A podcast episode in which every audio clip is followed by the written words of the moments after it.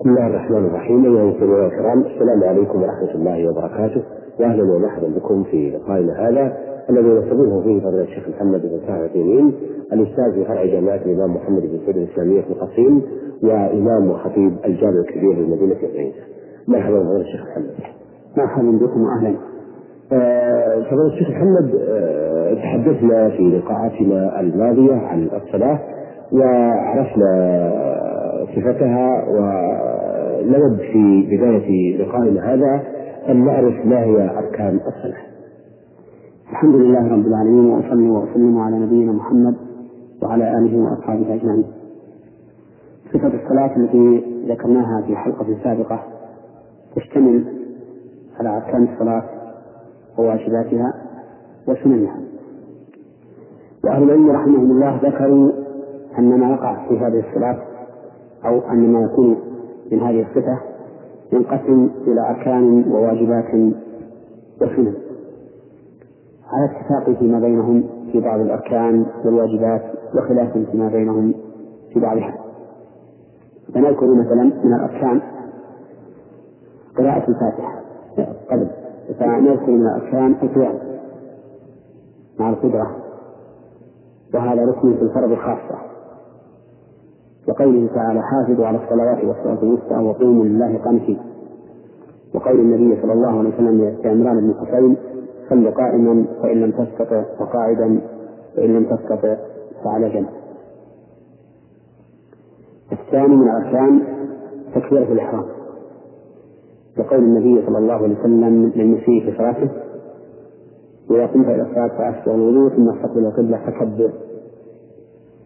ولا بد أن يقول الله أكبر، فلا يكفي أن يقول الله أجل أو الله أعظم وما أشبه ذلك، وعندما يعلم أنه لا يصح أن يقول آه الله أكبر بمد الهمزة، لأنها تنقلب حينئذ استفهاما، ولا أن يقول الله أكبر بمد الباء، لأنها حينئذ تكون جمعا للخبر، والكبر هو الطبل، فهي أكبار كأحساب، إنه سبب وأكبار جميل كبر، هكذا قال أهل العلم.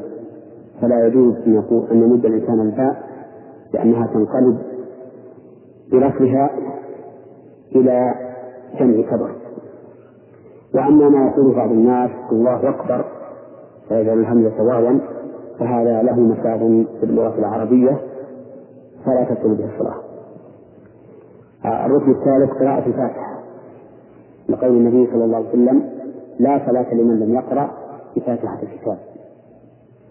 ولكن إذا كان لا يعرفها فإنه لا يلزمه أن يتعلمها، فإن يتمكن من تعلمها قرأ ما يقوم مقامها من القرآن إن كان يعلمه، وإلا سبح وحمد الله وهلل. الركن الرابع الركوع، فقوله تعالى: يا أيها الذين آمنوا اركعوا واسجدوا. إلى قول النبي صلى الله عليه وسلم للرجل الذي أساء في صلاته ولم يصلها على وجه التمام: ثم اركع حتى تطمئن راكعا. الركن الخامس الرفع من الركوع، لقول النبي صلى الله عليه وسلم للمسيء في صلاته: ثم اركع حتى تطمئن قائما. الركن الخامس السجود أو السادس الخامس القيام على القدرة والقيام على الإحرام والرفع من الركوع. السادس السجود، لقوله تعالى: يا أيها الذين آمنوا اركعوا واسجدوا. ولقول النبي صلى الله عليه وسلم للمسيء في صلاته: في المسجد حتى تطمئن ساجدا. الركن السابع الجلوس بين السجدتين، لقول الرسول صلى الله عليه وسلم للمسيء في صلاته: ثم اركع حتى تطمئن. الركن الثامن السجود الثاني، لأنه لا بد في كل ركعة يسجد إليه، لقول النبي عليه الصلاة والسلام للمسيء في صلاته: في المسجد حتى تطمئن ساجدا، بعد أن ذكر قوله ثم اركع حتى تطمئن جالسا. أما الركن التاسع فهو التشهد الأخير، لقول ابن مسعود رضي الله عنه: كنا نقول قبل أن يفرض علينا التشهد، فدل هذا على أن التشهد فرض. ومن, ومن ذلك أيضا الصلاة على النبي صلى الله عليه وسلم بالتشهد الأخير على المشهور من مذهب الإمام أحمد. الركن الحادي عشر الترتيب بين الأركان، القيام ثم الركوع ثم الركن ثم السجود ثم جلسان سجدتين ثم السجود. فلو بدأ بالسجود قبل الركوع لم تصح صلاته لأنه أخل بالترتيب. الثالث عشر الطمأنينة في الأركان، وقول النبي صلى الله عليه وسلم للمسيء في صلاته ثم اركع حتى تطمئن ثم اركع حتى تطمئن ثم ثم اسجد حتى تطمئن. والطمأنينة أن يسكن الإنسان بالركن حتى يرجع كل فقار إلى موضعه. قال العلماء وهي السكون وإن قل، فمن لم يطمئن في صلاته فلا صلاة له ولو صلى ألف مرة.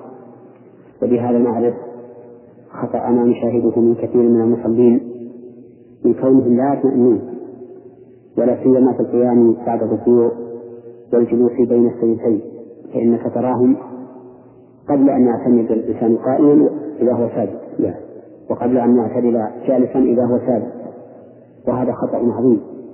لو صلى الإنسان على هذا الوقت ألف صلاة لم تقبل منه، لأن النبي صلى الله عليه وسلم قال للرجل الذي كان يخل الطمأنينة فجاء فسلم على النبي صلى الله عليه وسلم، قال له النبي صلى الله عليه وسلم ارجع فصل فإنك لم تصل. وهذا يدل على أن من صلى صلاة خل فيها بشيء من أركانها أو واجباتها على وجه العمد فإنه لا صلاة له ولو كان جاهلا في مثل الأركان، فإنه لا صلاة له. والركن الأخير وهو الرابع عشر التسليم، التسليم بأن يقول في منتهى صلاته السلام عليكم ورحمة الله، السلام عليكم ورحمة الله. فالصحيح أن التسليمتين كلتاهما ركن، وأنه لا يجوز أن يخل بواحدة منهما لا في الفرض ولا في النفل. وذهب بعض أهل العلم إلى أن الركن التسليمة الأولى فقط في الفرض والنافلة، وذهب آخرون إلى أن الركن التسليمة الأولى فقط في النافلة دون الفريضة، فلا بد فيها من التسليمتين، لكن الأحوط أن يسلم الإنسان التسليمتين كلتيهما. نعم، هذه هي الأركان. طيب ما حكم ترك ركن من هذه الأركان؟ نعم، إذا ترك ركن من هذه الأركان متعمدا فصلاته باطلة تبطل بمجرد تركه، أما إذا كان نافيا فإنه يعود إليه. فلو نسي أن يركع ثم سجد حين أكمل قراءته ثم ذكر وهو ساجد أنه لم يركع، فإنه يجب عليه أن يقول ويركع ثم يكمل صلاته، لا، ويجب عليه أن يرجع إلى ركن تركه ما لم يصل إلى مكانه من الركعة الثانية، فإن وصل إلى مكانه من الركعة الثانية قامت الركعة الثانية ومقام الركعة التي تركه منها. فلو أنه لم يركع ثم سجد وجلس بين السجدتين وسجد الثانية ثم ذكر، فإنه يجب عليه أن يقول ويركع ثم يستمر ويكمل صلاته. أما لو لم يذكر أنه ركع إلا بعد أن وصل إلى موضع الركوع من الركعة التالية، فإن الركعة هذه الثانية تقوم مقام الركعة التي ترك ركوعها. وهكذا لو نسى الإنسان السجدة الثانية ثم قام من السجدة الأولى، ولما قرأ ذكر أنه لم يسجد السجدة الثانية ولم يجلس أيضا بين السجدتين، فيجب عليه حينئذ أن يرجع ويجلس بين السجدتين ثم يسجد السجدة الثانية ثم يكمل صلاته. بل لو لم يذكر أنه ترك السجدة الثانية والجلوس بين السجدتين إلا بعد أن ركع فإنه يجب عليه أن ينزل ويجلس ويسجد ثم يستمر في صلاته. أما لو لم يذكر أنه ترك السجود الثاني من الركعة الأولى إلا بعد أن جلس بين السجدتين في الركعة الثانية فإنه فإن الركعة الثانية تكون مقام الأولى وتكون هي ركعته الأولى. وفي كل هذه الأحوال أو في كل هذه الصور التي ذكرناها يجب عليه أن يسجد سجود السهو لما حصل من الزيادة في الصلاة في هذه الأفعال، ويكون سجوده بعد السلام، لأن سجود السهو إذا كان سببه الزيادة فإن محله بعد السلام كما تدل على ذلك سنة الرسول صلى الله عليه وسلم. نعم. هذا بالنسبة إذا تأكد لديه ترك ركن الأركان، لكن لو شك في ذلك. نعم. إذا شك في تركه فهو لا يكون من ثلاث حالات: إما أن يكون هذا الشك وهما لا حقيقة له، فهذا لا لا يؤثر عليه، يستمر في صلاته ولا كأنه حصل له هذا الشك. وإما أن يكون هذا الشك كثيرا معه كما يوجد في كثير من الموسوسين، نسأل الله لنا ولهم العافية، فهو فلا يلتفت إليه أيضا بل يستمر في صلاته حتى لو خرج من صلاته وهو يرى أنه مقصر فيها فليفعل ولا يهمنه ذلك. وإما أن يكون شكه بعد الفراغ من الصلاة فكذلك أيضا لا يلتفت إليه ولا يهتم به ما لم يتيقن أنه ترك. أما إذا كان الشك في أثناء الصلاة فإن العلماء يقولون من شك في ترك ركن فتركه. إذا كان الشك في أثناء الصلاة وكان شكا حقيقيا ليس وهما ولا وسواسا، فلو أنه سجد وفي أثناء سجوده الشك هل ركع أو لم يركع فإن قوله قم فاركع، لأن الأصل عدم الركوع، إلا إذا غلب على ظنه أنه رافع، فإن الصحيح أنه إذا غلب على ظنه أنه رافع فإنه يعتد بهذا الظن الغالب ولكن يسجد بالسهو بعد السلام. وسجود السهو في الحقيقة أمر مهم ينبغي الإنسان أن يعرفه، ولا سيما الأئمة، وقد كان كثير من الناس يجهل ذلك، وهو أمر لا ينبغي من مثلهم، بل الواجب على المؤمن أن يعرف حدود ما أنزل الله على رسوله. آه بعض الناس آه يأتي بعد إقامة الصلاة ويدخل مع الإمام وينسعد بالركعات التي فاتته، ثم يقتدي بمن في جانبه ممن دخل الصلاة معه، آه فما حكم ذلك؟ هذا يقع كثيرا كما قلت، يدخل اثنان مع الإمام ثم ينسى أحدهما كم صلى أو كم أدرك مع إمامه فيقتدي بالشخص الذي إلى جنبه، فنقول لا بأس لا بأس أن يقتدي بالشخص الذي إلى جنبه إذا لم يكن عنده ظن يخالفه أو يقين يخالفه، لأن هذا رجوع إلى ما يغلب على ظنه، والرجوع إلى ما يغلب على ظنه في باب العبادات لا بأس به على القول الراجح. شيخ محمد في لقائنا الماضي تحدثنا عن أركان الصلاة وعرفنا كذلك صفة الصلاة، في هذا اللقاء نود أن نعرف ما هي واجبات الصلاة. الحمد لله رب العالمين، وصلى وسلم على نبينا محمد وعلى آله وأصحابه أجمعين. واجبات الصلاة هي الأقوال أو الأفعال التي إذا تركها الإنسان عمدا بطلت صلاته، وإن تركها سهوا فإنه يجبرها سجود السهو. نعم. فمنها التكبيرات سوى تكبيرة الإحرام، فإنها من واجبات الصلاة. أما تكبيرة الإحرام فإنها ركن من أركان الصلاة لا تنعقد الصلاة إلا بها، ويستثنى من هذه التكبيرات تكبيرة الركوع إذا أتى المأموم والإمام رافع فإنه يكبر تكبيرة الإحرام قائما منتصبا، وإذا أهوى إلى الركوع فإن التكبير في حقه سنة، هكذا قرره الفقهاء رحمهم الله. ومن الواجبات التسبيح في الركوع والسجود. في الركوع سبحان ربي العظيم، وفي السجود سبحان ربي الأعلى. ومن الواجبات التشهد الأول وجلسته لا. ومن الواجبات أيضا التسميع والتحميد، أي قول سمع الله لمن حمده عند الرفع من الركوع، وقول ربنا ولك الحمد بعد القيام من الركوع للإمام والمنفرد. أما المأموم فإنه يقول ربنا ولك الحمد حين رفعه من الركوع. هذه الواجبات إذا تركها الإنسان متعمدا بطلت صلاته، وإن تركها سهوا فصلاته صحيحة ويجبرها سجود السهو. لا، بحديث عبد الله بن محينة رضي الله عنه أن النبي صلى الله عليه وسلم قام من الركعتين فلم يجلس في صلاة الظهر، فلما قضى الصلاة وانتظر الناس التسليمة سجد سجدتين ثم سلم. نعم. الذين أيضا عرفنا واجبات الصلاة لابد أن نعرف شيئا من سنن الصلاة. نعم.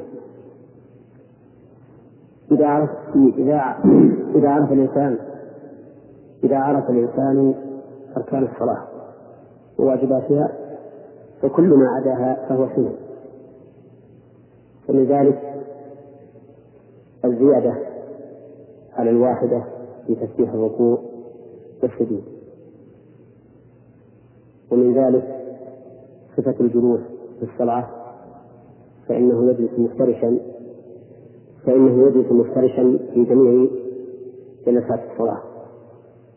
والافتراش أن يجلس على رجل اليسرى وينصب رجله اليمنى أي القدم، إلا في الجلسة الثانية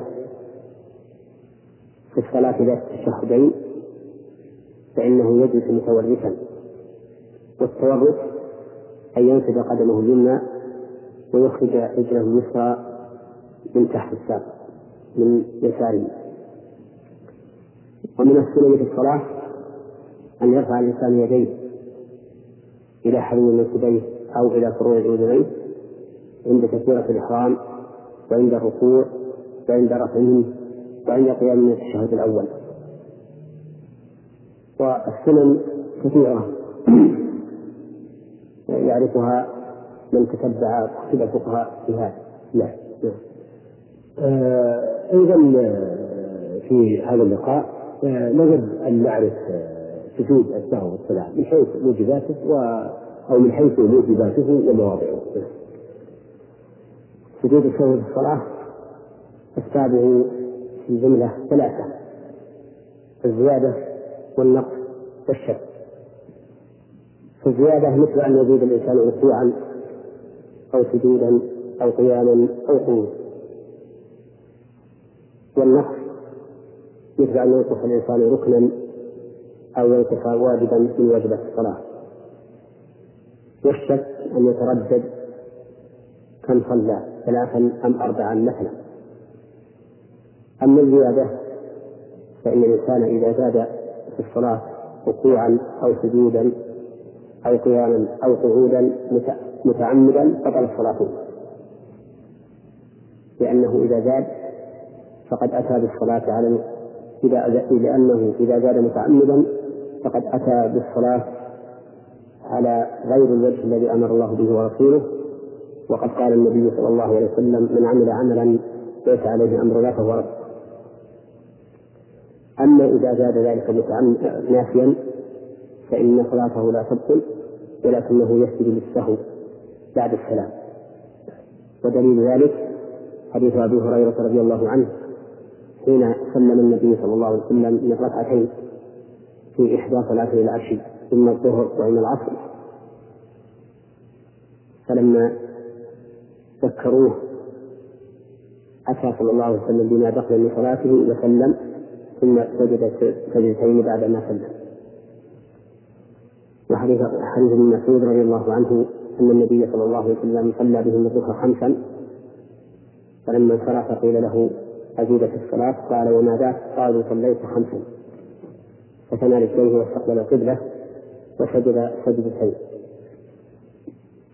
أما النقص فإن نقص الإنسان ركنا من أركان الصلاة فلا يخلو فلا يخلو إما أن يذكره قبل أن يصل إلى موضعه من الركعة الثانية، فحينئذ يلزمه أن يرجع فيأتي بالركن وبما بعده، وإما أن لا يذكره حتى يصل إلى موضعه من الركعة الثانية، وحينئذ تكون الركعة الثانية بدلا عن التي تركه منها، فيأتي بدلها أي بدلا التي تركها التي تركه منها بركعة. وفي هاتين الحالين يسجد بعد السلام. مثال ذلك رجل قام حين سجد السجدة الأولى من الركعة الأولى ولم يجلس ولم يسجد السجدة الثانية، ولما شرعت القراءة ذكر أنه لم يسجد ولم يجلس بين السجدتين، وحينئذ يرجع ويجلس بين السجدتين ثم يسجد ثم يقوم فيأتي بما بقي من صلاته ويسجد للسهو بعد السلام. ومثال من لم يذكره إلا بعد وصوله إلى محله من الركعة الثانية أنه قام من السجدة الأولى الركعة الأولى ولم يسجد السجدة الثانية ولم يجلس بينها وبين الأولى، ولكنه لم يذكر إلا حين جلس بين السجدتين من الركعة الثانية، ففي هذه الحال تكون الركعة الثانية هي الركعة الأولى ويزيد ركعتين في صلاته ويسلم ثم يسجد للسهو. لا أما أما نقص الواجب فإذا نقص واجبا وانتقل من موضعه إلى الموضع الذي يليه، مثل أن نسي قول سبحان ربي الأعلى ولم يذكر إلا بعد أن رفع عن السجود، فهذا قد ترك واجبا من واجبات الصلاة سهوا فيمضي في صلاته ويسجد للسهو قبل السلام، لأن النبي صلى الله عليه وسلم لما ترك السجود الأول مضى في صلاته ولم يرجع فسجد للسهو قبل السلام. أما الشك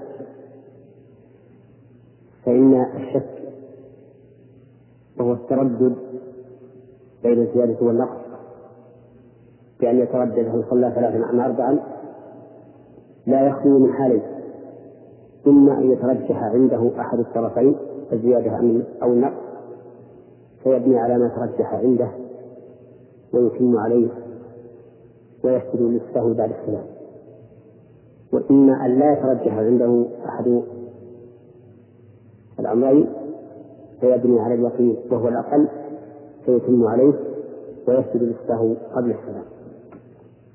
مثال ذلك رجل يصلي الظهر ثم شك هل هو الآن في الركعة الثالثة أو الرابعة، وترجح عنده أنها الثالثة فيأتي بركعة ثم يسلم ثم يسجد للسهو. ومثالنا مستوى فيه الأمران رجل يصلي الظهر فشك هل هذه الركعة الثالثة أو الرابعة ولم يترجح عنده أنها الثالثة أو الرابعة فيبني على اليقين وهو الأقل ويجعلها الثالثة ثم يأتي بركعة ويسجد للسهو قبل أن يسلم. فبهذا تبين أن سجود السهو يكون قبل السلام فيما إذا ترك واجبا من الواجبات أو إذا شك في عدد الركعات ولم يترجح له أحد الطرفين، وأنه يكون بعد السلام فيما إذا فات في صلاته أو شك وترجح عنده أحد الطرفين. لا. لا. لكن إذا كان بعد السلام هل يلزم له أيضا السلام؟ نعم، إذا كان السجود بعد السلام فإنه يجب له السلام فيسجد سجدتين ثم يسلم. وهل يجب له التشهد؟ في هذا خلاف بين العلماء، والراجح أنه لا يجب له التشهد. لا أيضا إذا عرفنا وجوب السهو لابد أيضا أن نعرف مثلا مصطلح الصلاة ولو على سبيل الإجمال. مصطلح الصلاة تدور على شيئين: إما ترك ما يجب فيها أو فعل ما يحرم فيها. فأما ترك ما يجب فمثل أن يترك الإنسان ركنا من أركان الصلاة متعمدا، أو شرطا من شروطها متعمدا، أو أو واجبا من واجباتها متعمدا. مثال ترك الركن أن يترك الركوع متعمدا، ومثال ترك الشرط أن ينحرف عن القبلة في أثناء الصلاة متعمدا، ومثال ترك الواجب أن يترك التشهد الأول متعمدا. فإذا ترك أي واجب من واجبات الصلاة متعمدا فصلاته باطلة، سواء سمي ذلك الواجب شرطا أم ركنا أم واجبا. الشيء الثاني مما يدور عليه بطلب الصلاة فعل محرم فيها، كأن يسرف في صلاته أو يتكلم بكلام الآدميين أو يضحك أو ما أشبه ذلك من الأشياء التي هي حرام في أثناء الصلاة يفعلها متعمدا، فإن صلاته تبطل في هذه الحال. آه شيخ محمد، كنا في بقعة الماضية تحدثنا عن الصلاة آه وحكمها وشروطها وكذلك الأركان والواجبات وأيضا السجود السهو لها، لكن في لقائنا هذا نجد أن نسأل ونركز على حكم صلاة الجماعة. الحمد لله رب العالمين، وأصلي وأسلم على نبينا محمد وعلى آله وأصحابه أجمعين. صلاة الجماعة اتفق العلماء على أنها من أجل الطاعات وأوكبها وأفضلها، وقد أشار الله تعالى إليها في كتابه وأمر بها حتى في صلاة الخوف، فقال الله تعالى: وإذا كنت فيهم فأقمت لهم الصلاة فلتقم طائفة منهم معك وليأخذوا أسلحتهم فإذا سجدوا فليكونوا من ورائكم ولتأت طائفة أخرى لم يصلوا فليصلوا معك وليأخذوا حذرهم وأسلحتهم. وفي سنة وفي سنة رسول الله صلى الله عليه وسلم من الأحاديث العدد الكثير الدال على وجوب الصلاة، مثل قوله صلى الله عليه وسلم: لقد هممت أن آمر بالصلاة فتقام، ثم آمر رجلا فيصلي بالناس، ثم انطلق برجال معهم حزم من حطب إلى قوم لا يشهدون الصلاة فأحرق عليهم بيوتهم بالنار. وكقوله صلى الله عليه وسلم: من سمع النداء فلم يجب فلا صلاة له إلا من عذر. وكقوله صلى الله عليه وسلم للرجل الأعمى الذي طلب منه أن يرخص له: أتسمع النداء؟ قال: نعم. قال: فأجب. وقال ابن مسعود رضي الله عنه: لقد رأيتنا وما يتخلف منا عنها عن صلاة الجماعة إلا منافق معلوم النفاق أو مريض، ولقد كان الرجل يؤتى به وهذا بين الرجلين حتى يقام في الصلاة.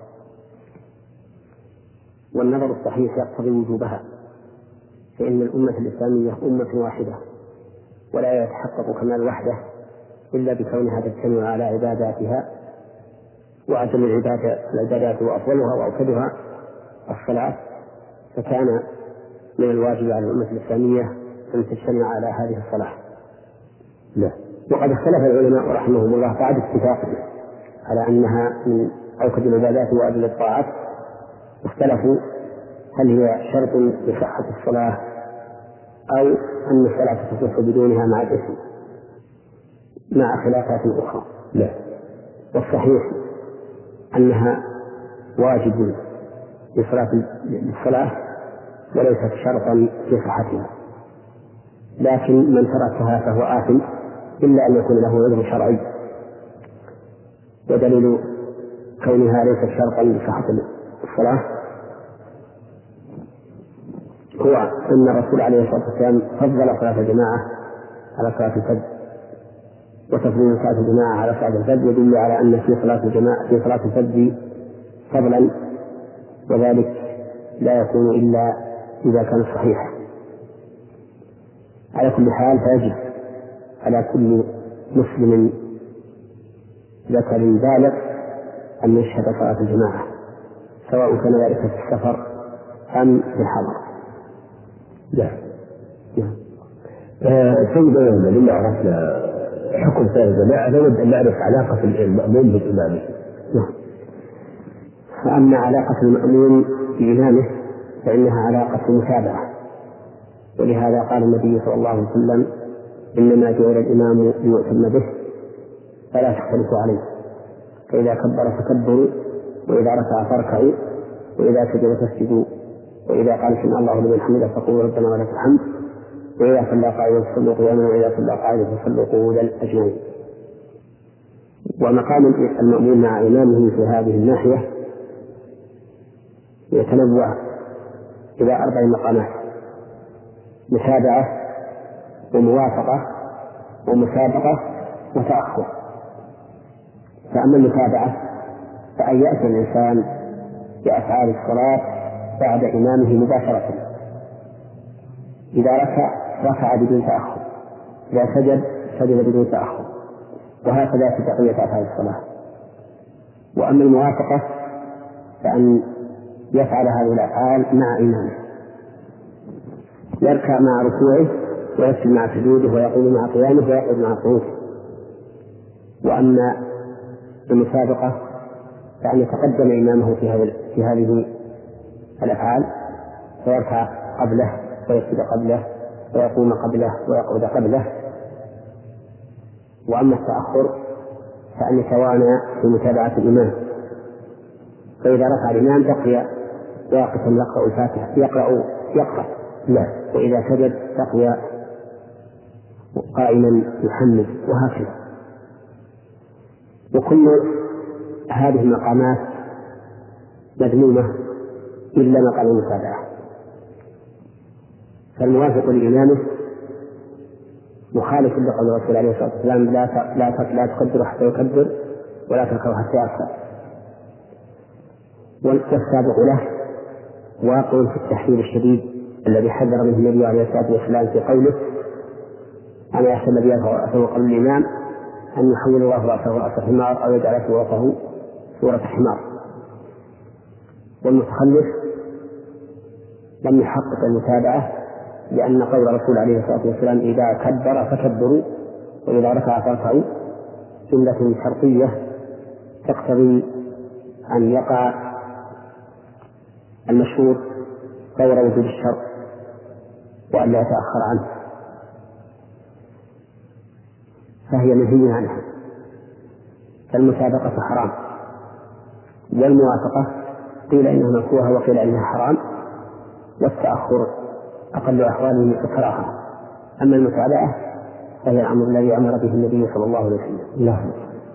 لكن هذه الحالات ثلاث أشد: المسابقة أم الموافقة أو التخلف. المسابقة أشدها لأنه ورد فيها الوعيد الذي سمعت لا، ولأن القول الراجح أن الإنسان إذا سبق إمامه بطلت صلاته سواء سبقه إلى الركن أو بالركن لا، لأنه إذا سبق إمامه فقد فعل فعلا محرما في الصلاة، والقاعدة الشرعية أن من فعل فعلا فعلا محرما في العبادة فإن العبادة تبطل به لا. نعم. آه الشيخ محمد مدينة عرفنا الآن الشيء الكثير الحمد لله عن الصلاة وعن صلاة الجماعة أيضا آه وما يتعلق بها. نود أن تحدثونا عن صلاة التطوع من حيث الفضل والأنواع.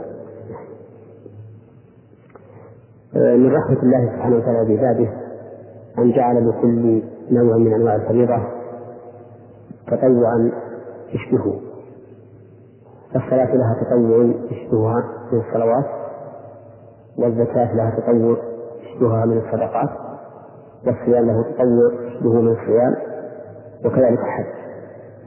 وهذا من رحمة الله سبحانه وتعالى بعباده ليزدادوا ثوابا وقربا من الله تعالى، وليرفع الخلل الحاصل في الفرائض، فإن النوافل تكمل بها الفرائض يوم القيامة.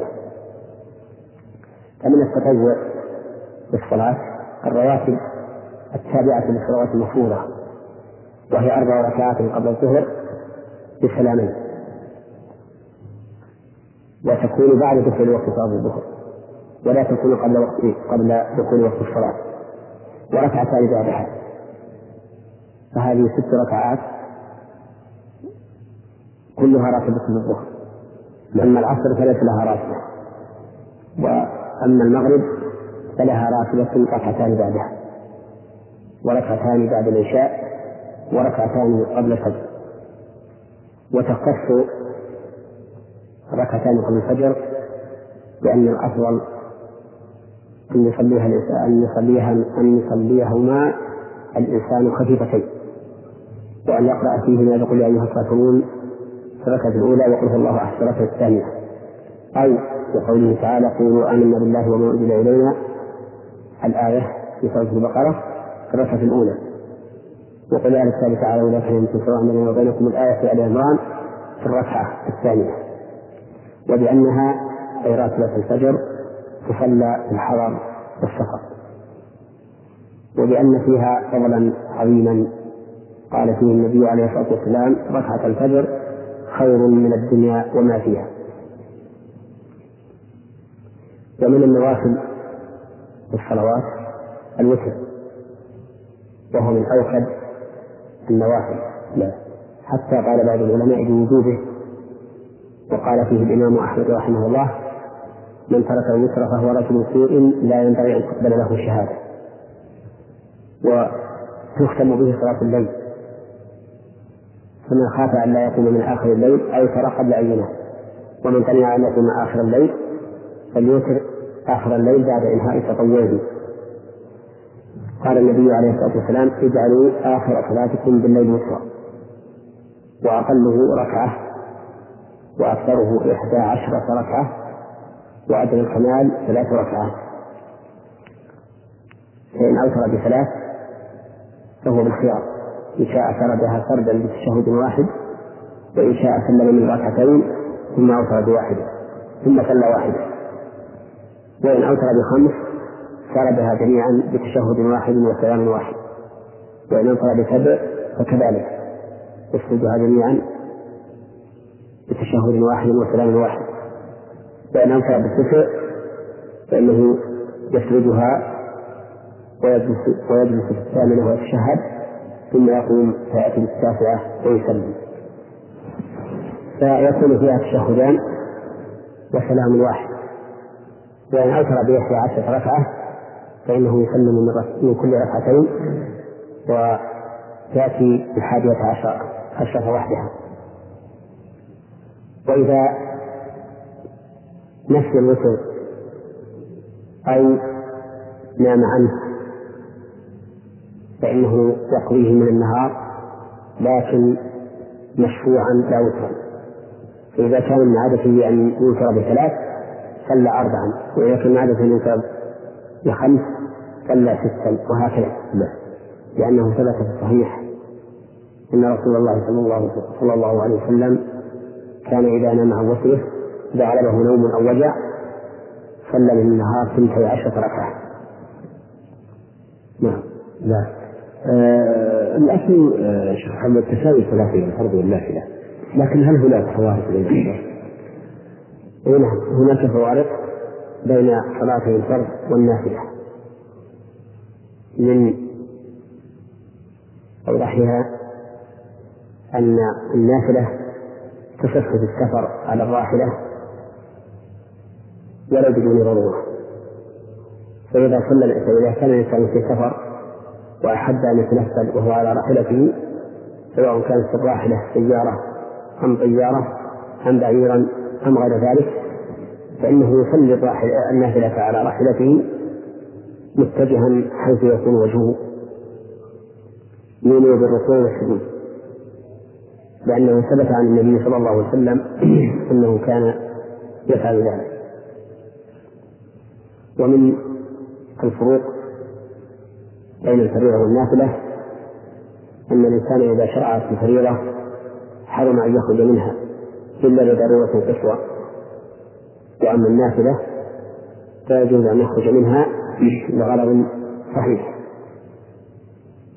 وإن كان لغير حلق فإنه لا يأثم لو خرج منها ولكنه يكره كما ذكر ذلك أهل العلم.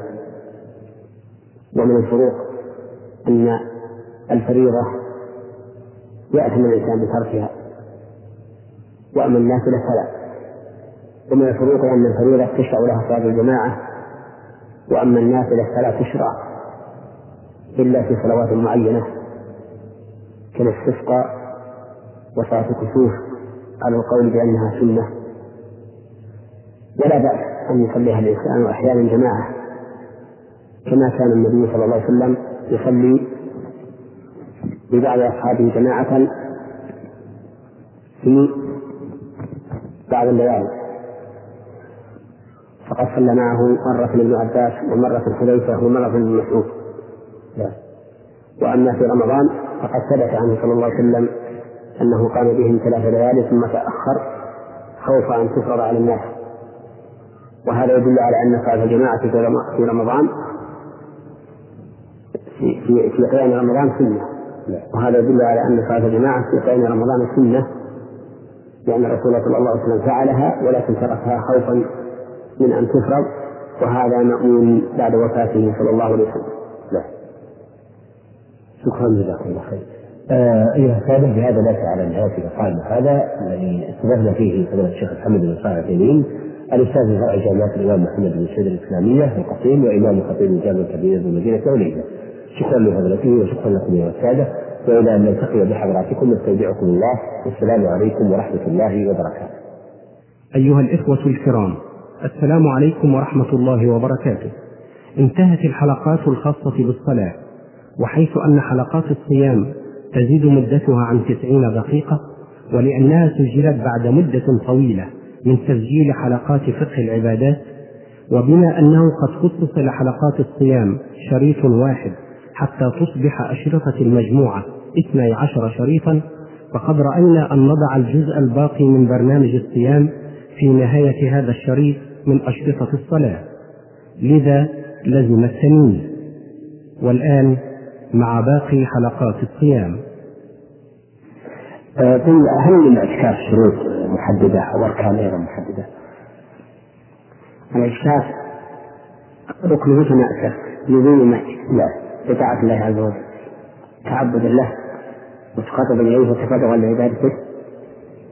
وأما شروطه فهو شروط بقية العبادات، وهو من فمنها الإسلام والعقل، ويصح من من غير البالغ، ويصح من الذكر ومن الأنثى، ويصح بلا صوم، ويصح في كل مسجد. يجوز هل يجوز للمرأة أن تعتكف في مسجدها في منزلها؟ لا، المرأة إذا أرادت الاعتكاف فإنها تعتكف في المسجد إذا لم يكن في ذلك محذور شرعي. لا، وإن كان في ذلك محذور شرعي فلا فلا تعتكف. لا، لابد أن نعرف ما الذي يستحب من الاعتكاف وما الذي يكره له أيضا. يعني يستحب فيه لا، الذي يستحب في الاعتكاف أن يشتغل الإنسان بطاعة الله عز وجل من قراءة القرآن والذكر والصلاة وغير ذلك، وأن لا يضيع وقته فيما لا فائدة فيه كما يفعله بعض المتكفين، تجده يبقى في المسجد يأتيه الناس في كل وقت يتحدثون إليه ويقطع أو يقطع ويتكافى إلى فائدة.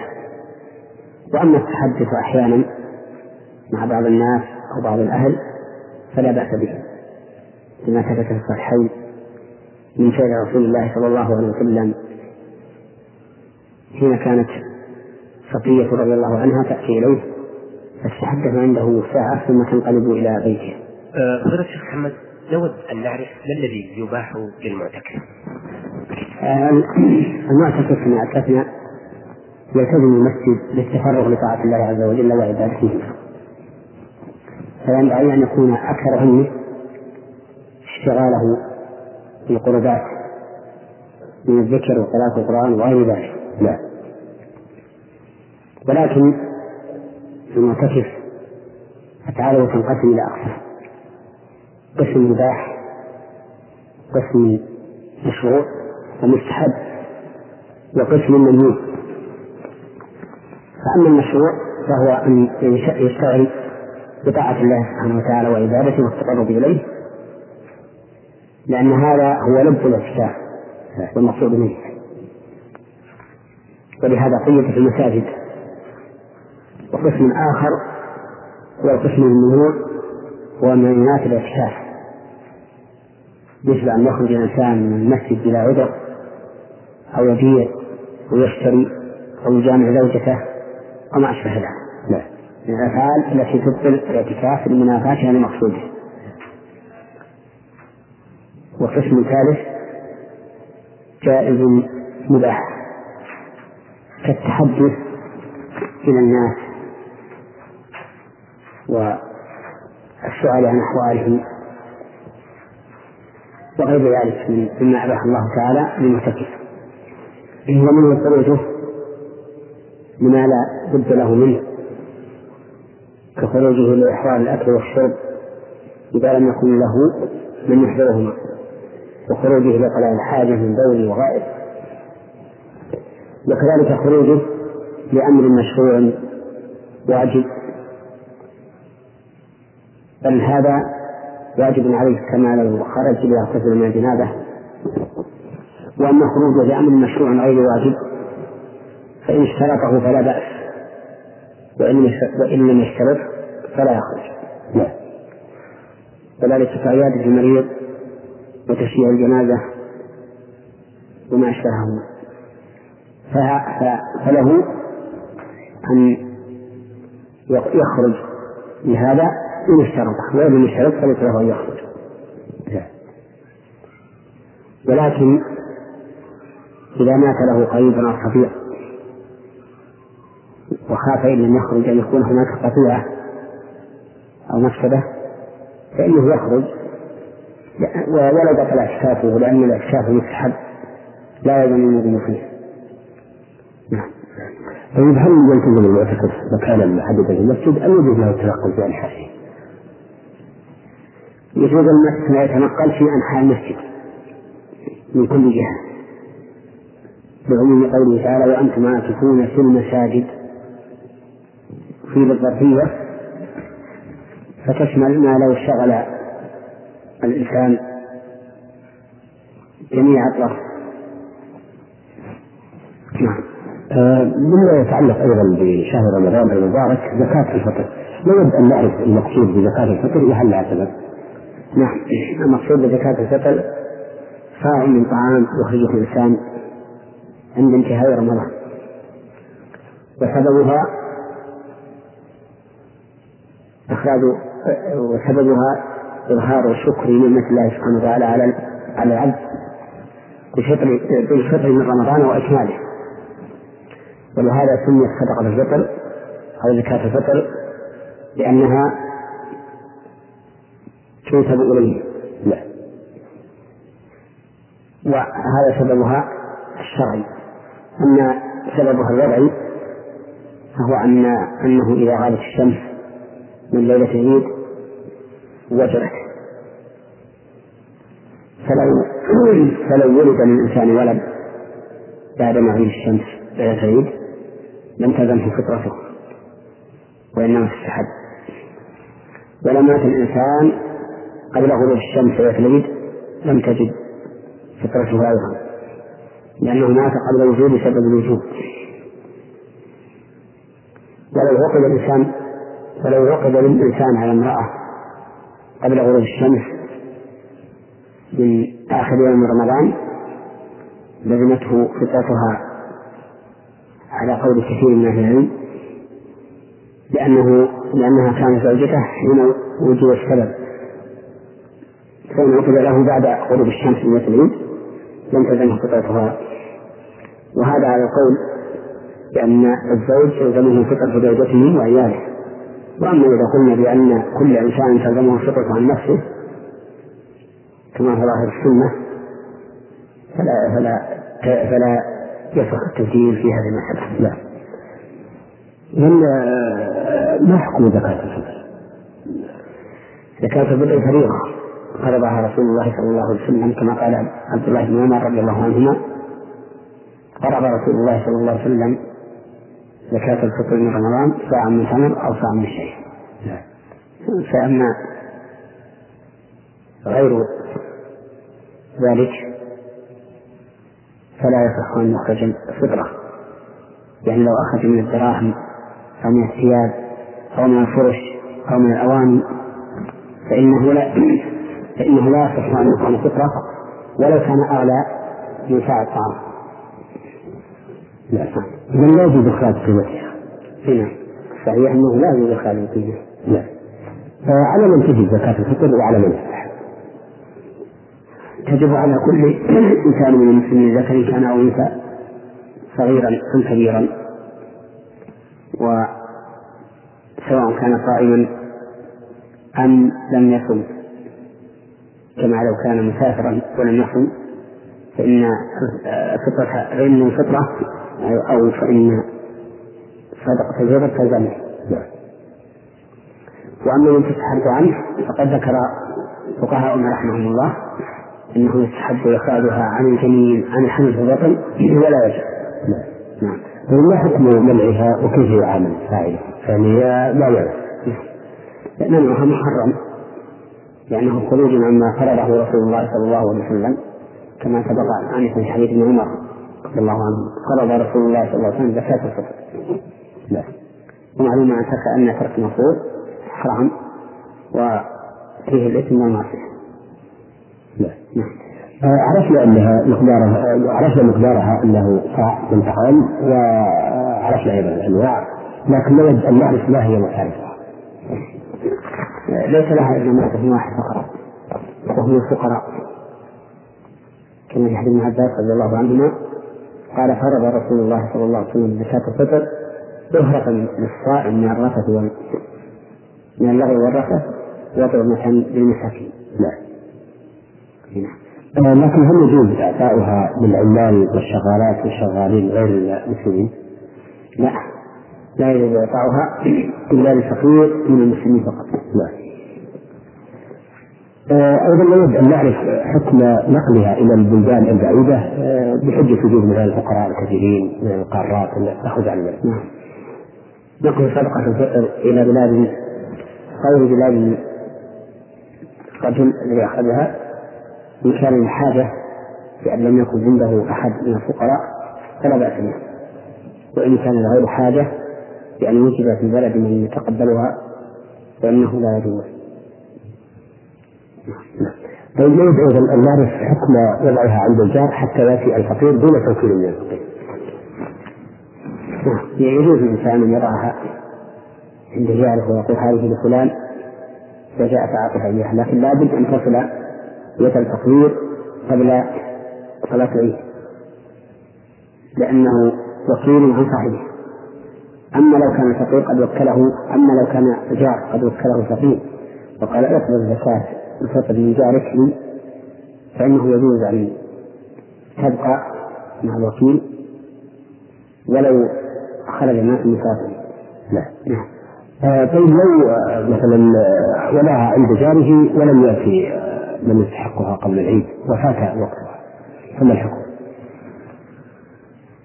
آه ذكرنا إذا وضعها لجاره عند جاره فإما أن يكون جاره وكيلا للفقير، فإذا وقعت إلى يد جاره فقد وقعت الفقير ولا يقع، وإلا فإن فإنه إذا كان الفقير لموكله فإنه يلزم الذي عليه الفطرة أن يدفعها لنفسه ويبلغها إلى أهله. لا. لكن كان لو مثلا تأخرت عن يوم العيد فماذا يصنع؟ هل يعيدها إلى ماله أو إذا تأخرت عن صلاة العيد ولم يعدها فإنها لا تقبل، لأنها عبادة مؤقتة بزمن معين، فإذا أخرها لغير عذر فإنها تقبل، ثم إذا أخرها لعذر كالنسيان أو لعدم وجود فقراء في تلك اللحظة فهذا لا بأس. لا. ولكن في هذه الحالة يعيدها إلى ماله أو يلزم إخراجها إلى الفقير. لا نعم، سواء أعادها إلى ماله أو أو أو أبقاها حتى يأتي الفقير. لا. آه بقي علينا لابد أن نعرف ما الذي يقوله المسلم آه إلى رؤيا هلال شوال وقبل صلاة العيد. لا الذي ينبغي للمسلم أن يكثر من التكبير والتهليل والتحميد، يقول الله تبارك وتعالى ولتكمل العدة ولتكبر الله على ما هداكم ولعلكم تشكرون. لا ما هي صيغة التكبير والتحميد؟ أن نقول الله أكبر الله أكبر لا إله إلا الله والله أكبر والله أكبر ولله الحمد، أو يقول الله أكبر الله أكبر الله أكبر لا إله إلا الله والله أكبر الله أكبر الله أكبر ولله الحمد. لا